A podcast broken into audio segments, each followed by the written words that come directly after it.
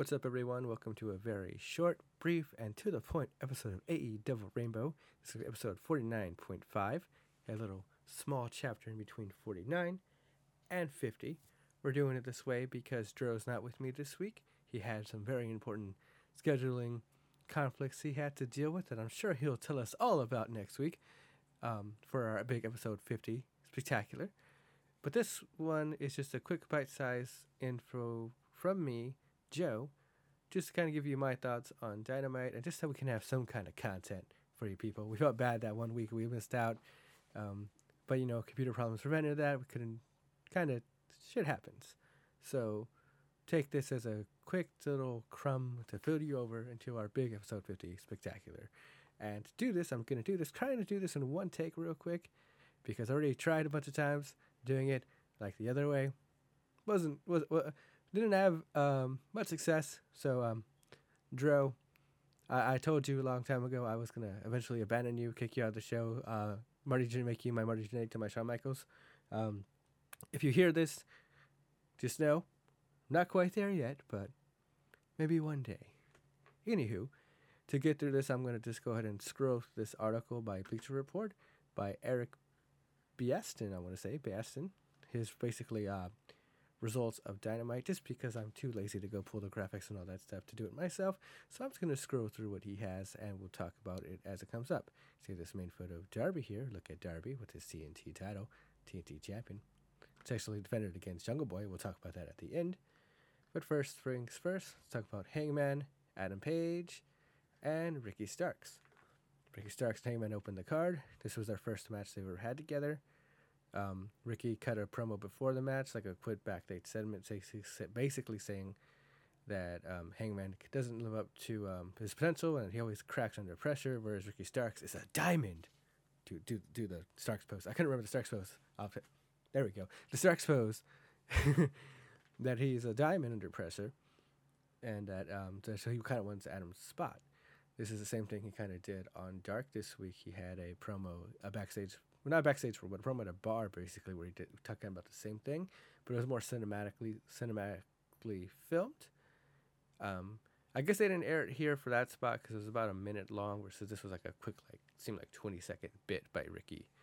But um, if you have the time, I'd go look uh, go look at that, look at that little segment from Dark, just because I personally always appreciate when AEW does these uh, cinematic style things, um, and you know extra promos to hype up their feuds. So um, it was a good little bit for Ricky, but you know, on to their match, which you know their their little promo didn't do him too hot. When you consider the fact that he did lose to Adam Page by a choke, like a chokehold that uh, Adam Page did. I think it was the first time he's ever won by submission, at least that I've seen. Basically, uh, Adam Page grabbed um, Ricky.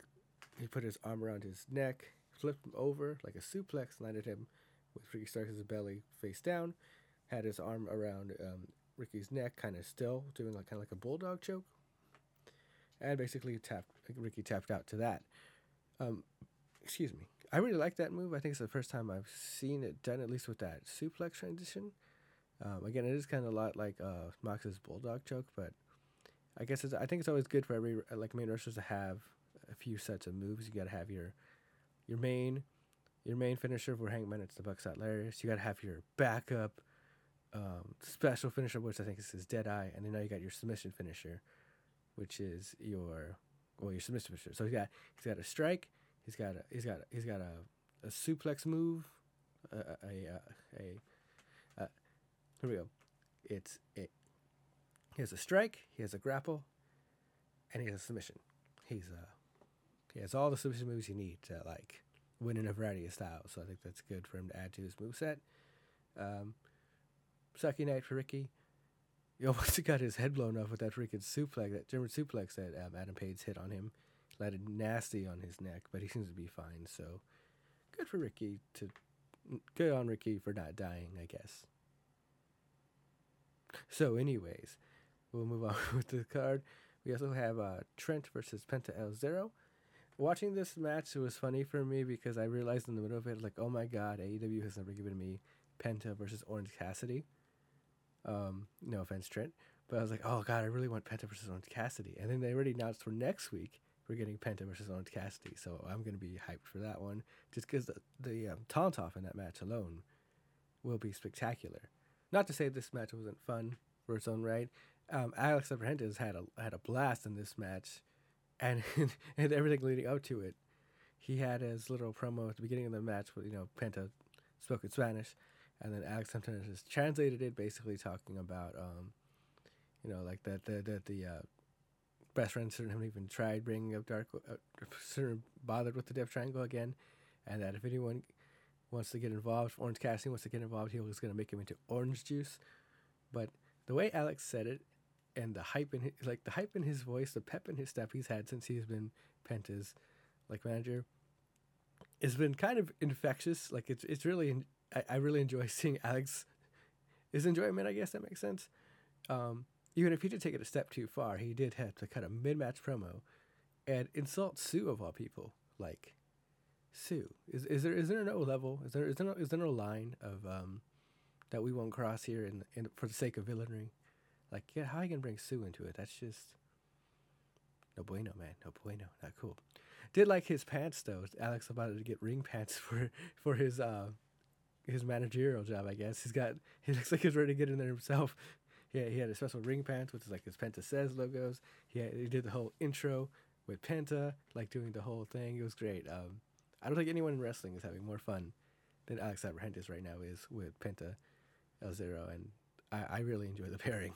So I look forward to seeing more of it. And I think next week with Orange Cassidy is going to be super entertaining. Following that, looks like we have the interview with a Pinnacle, which was great for a few different reasons. Um, we'll start with the weirdness. Um, Tully wasn't there. I don't know if why. Possible.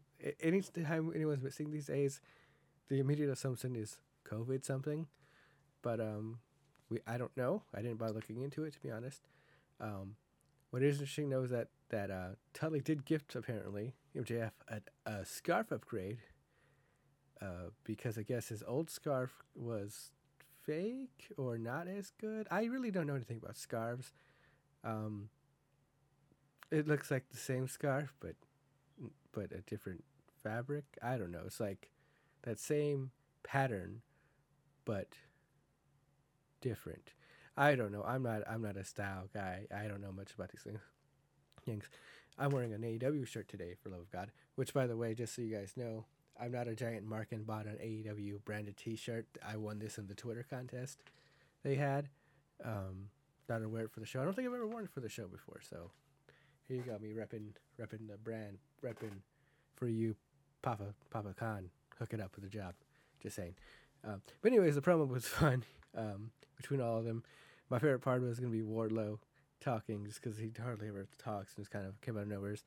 Um, I really didn't catch last week what happened with Jericho promo, what he said uh, when he was talking about Wardlow. So it took me a second to get it. But apparently last week when Jericho was talking, Jericho said that Wardlow has a million dollar brain and a 13 cent body, which was supposed to be the other way around. It was supposed to be a billion dollar body and a 13 cent brain. But uh, leave it to Wardlow to capitalize on it beautifully. What he was saying, it's like, yeah, you butchered your words when you got to me, Chris because when you the words Wardlow left your mouth, you knew you did something wrong, and I was like, damn. Once I realized it, of course, but I was like, damn.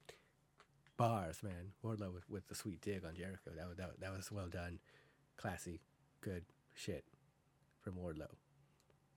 Very proud, very happy. Even MJF looked proud of Wardlow cutting that promo. Someone else, uh, someone on Twitter also did a um, putting out that JR JR's reaction to it was like this. JR was like, um, JR was looking at Wardlow. He said the promo was like, and then he turned. He was like, damn.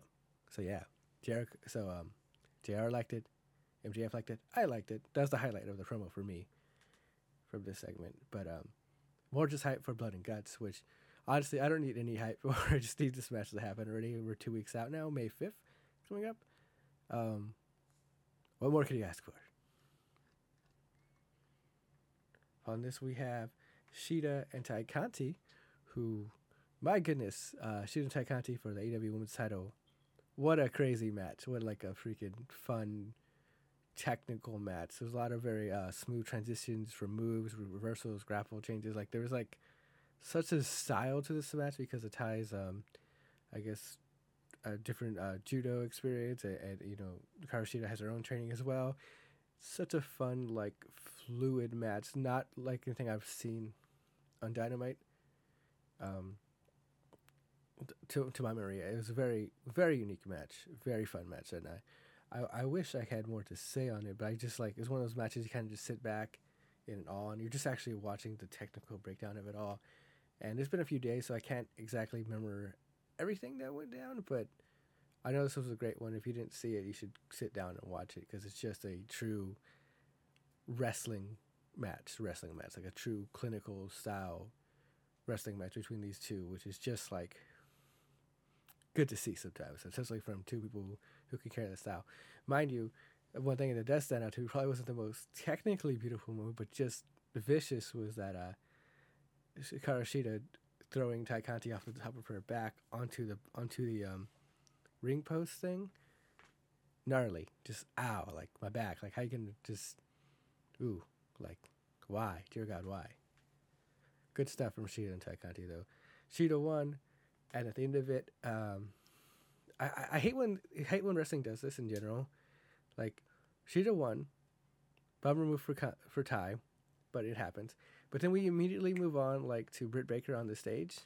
Kind of craps on Ty. Like, okay, Ty's time's over. Get out of here, Ty. Now it's time to talk about Britt, which is fine. But I feel like there should just be a little bit of like spacing there. Let, let Tai soak, you know, in her defeat, or let Hikaru soak in her victory. But so it's like, okay, that now that we got that out of the way, now we can do what we really want to do, which is Hikaru Shida versus Britt Baker, which okay, yeah, we all want to see that. That's gonna be dope. and, and, everyone thinks Britt's gonna be the one to take the belt off Shida. Probably should be if we're all being honest. Um, but uh, I do like I do appreciate Britt bringing up the rankings, and we've seen more and more people bringing up the rankings a lot lately about their dissatisfaction with him. Let's say. Um, so, but Britt won. The, got to be ranked one by wrestling in Dark and Elevation, and by Tai losing. So now she's ready to fight uh, Hikaru Shida for the title. I'm excited for it. Let's see where it goes. Let's see when it happens. I, I guessing we're gonna wait for Double or Nothing. At this point, yeah, because we should be coming up on Double or Nothing. So fun stuff. I will add though, I won't be mad. I wouldn't be mad if we made that a triple threat of Hikaru Shida versus Tai. Sorry, Hikaru Shida versus Britt Baker versus Thunder Rosa. Like, how hype would that be? Like, let's go. Hell yeah. Inner Circle also had their promo. It was um not as good as not as good as uh the promo from from the Pinnacle. Like it was kind of just awkward. I don't know why we decided to give uh, Jake Hager props. Like here, here's a straw. I got something for you. Here's my straw. Let me throw you. Yeah, let's do you get it? Because you guys are gonna suck your food through a straw. Because we're gonna we're gonna break your faces and stuff. And nice subtle reference, I guess, to uh, Cash Wheeler formerly having his jaw wired shut by uh, from a previous injury, but like it worked with the Jericho line. We didn't need to have Hager basically repeat the same joke and throw props. That was weird. Um, Inner Circle Squad, kind of cringy, but hey, you got to sell T-shirts. Am I right? Um, best part of this was, um, of course, Santana cutting a promo. I don't know why they always look like they're walking out of a music video or about to take an album photo. Santana, especially, with the uh, with the black jacket and the black glasses. But man, looks cool. Kind of cool promo. Um, I think that's the best part of it. Um, Santana called the Pinnacles like, or basically, I think mostly specifically talking about FTR, but FTR finally stepping to them, but waiting till they had backup bitch moves. Um, I like that. I mean, I just like that. I don't what to tell you about that. It was good shit. But the most, the majority of my this promo kind of left a bad taste in my mouth. I think it left a bad taste in most people's mouths. This is one of those like. I think the inner circle is having a hard time finding their footing as faces, because they're just so the group lends itself to just being douchebag bad guys so much more than it does to being being good guys.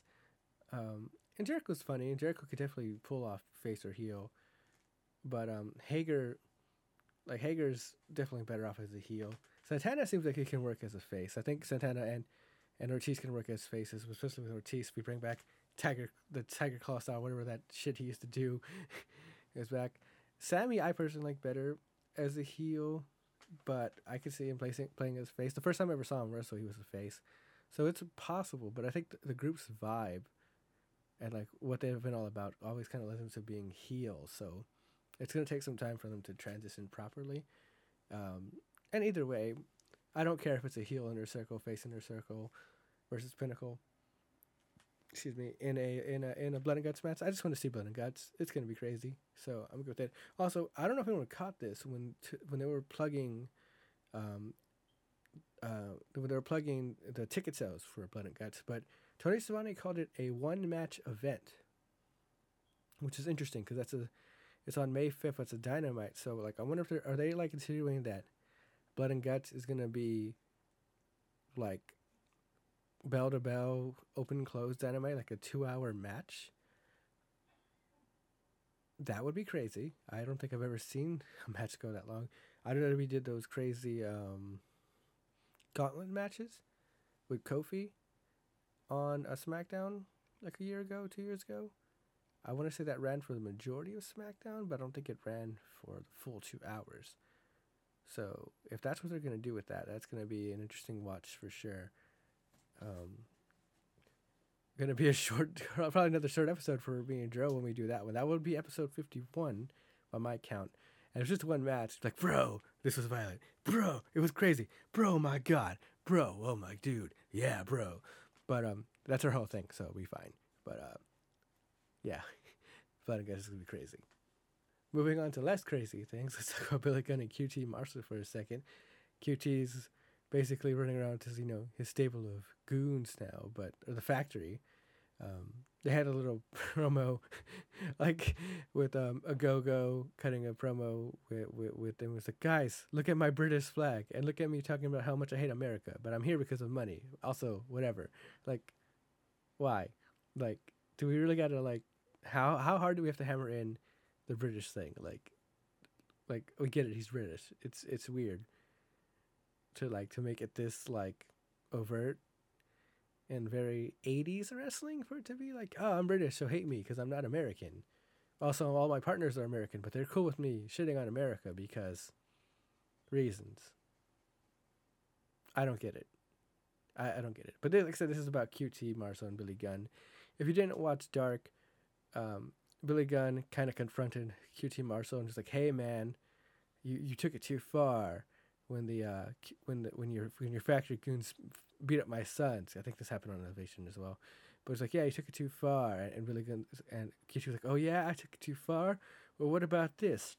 Sucker punch. He sucker punched Billy Gunn, which set up this match for um for Dynamite, which is you know is fine. Most interesting thing to me about this match is that apparently Billy Gunn is Billy Gunn again.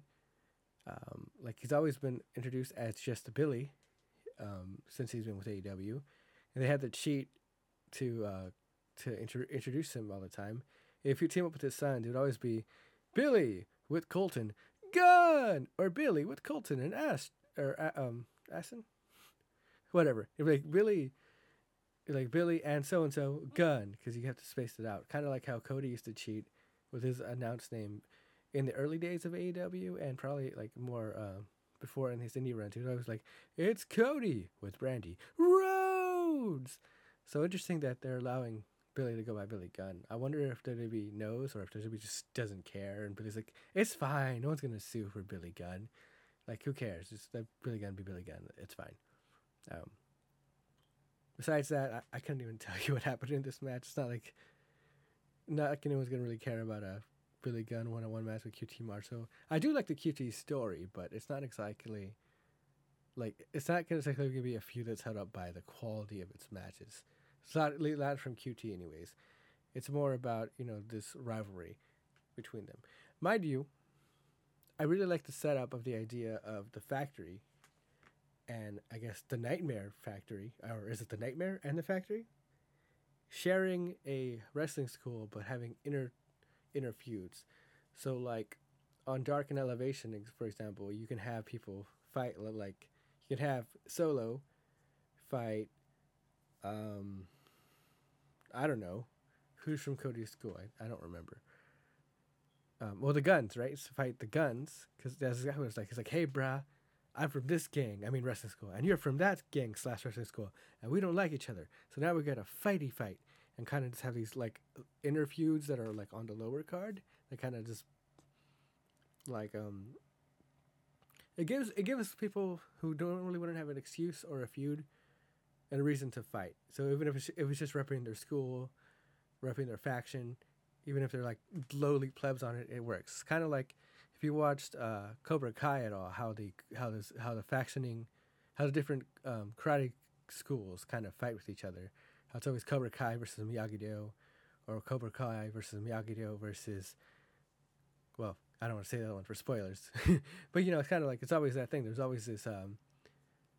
It's us versus them mentality between those schools. So I kind of I kind of like the idea of that being more of a thing in wrestling. Like, oh, I'm from this school, you're from that school, and then eh, fight, fight, fight, slapping all that jazz. So um, I'll take it, even if QT is kind of a pleb, but I'll take it. Elsewhere on the card, we have uh, Christian Cage versus Powerhouse Hobbs. Gonna be honest, didn't pay much attention to this match either, and I feel bad because I'm re- I really do like Christian a lot. I'm a big Christian fan. And I've been wanting to see Will Hobbs, Powerhouse Hobbs, get his chance on Dynamite again because he's kind of been pushed to the back burner, especially through Team Taz.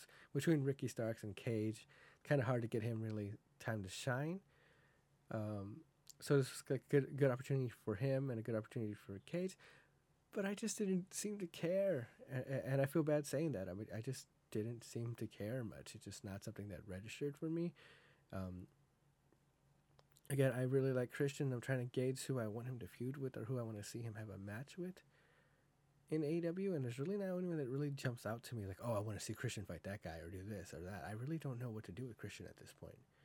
Um, they did tease a match between Christian and Ricky Starks at the end where Ricky Starks kind of had to stare down with Christian. I think that'll probably be more my speed, but it's still not something that I'm like, ooh, yeah, that's the match I want to see.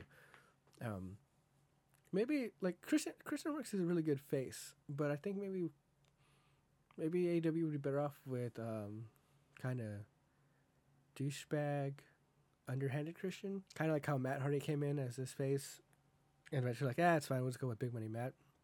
Maybe Christian needs to do go back to like his Tomko days in TNA or something. I don't know. I don't. I don't know what to do with Christian here, but um, I, I'm glad they have him. It's just finding the right spot for him. I'm not sure if feuding with Team Taz is like the best thing for him. So unless, unless, let's think about this, guys.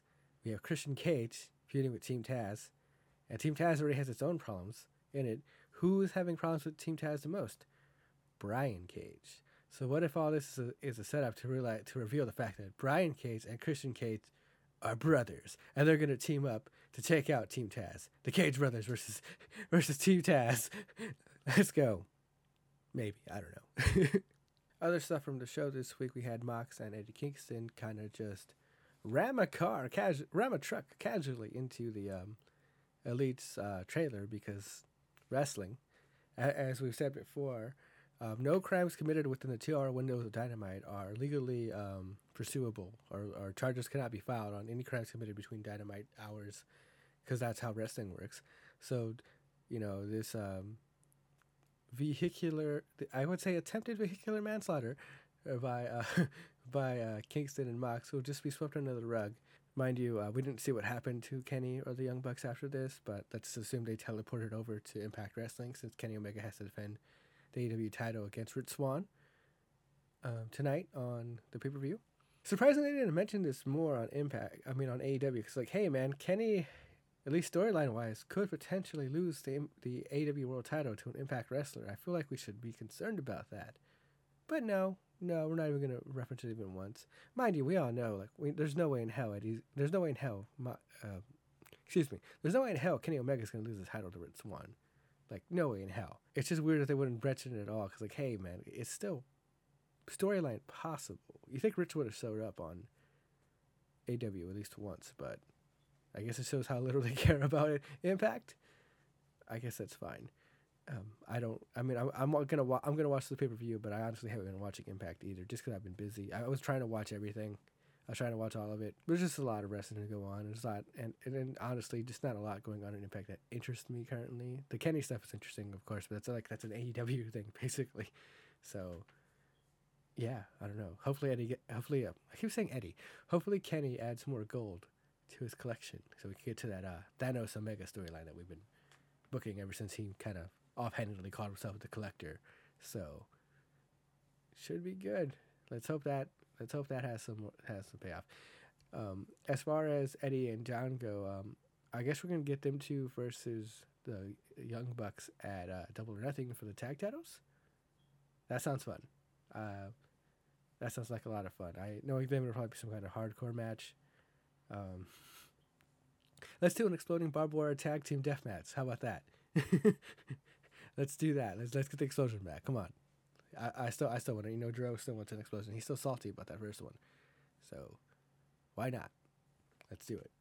Finally, we got the main event between Darby Allin and Jungle Boy for the TNT title. This one was another one where, like, if you watch Dark and the other shows, you get a little bit extra nuggets of detailed information.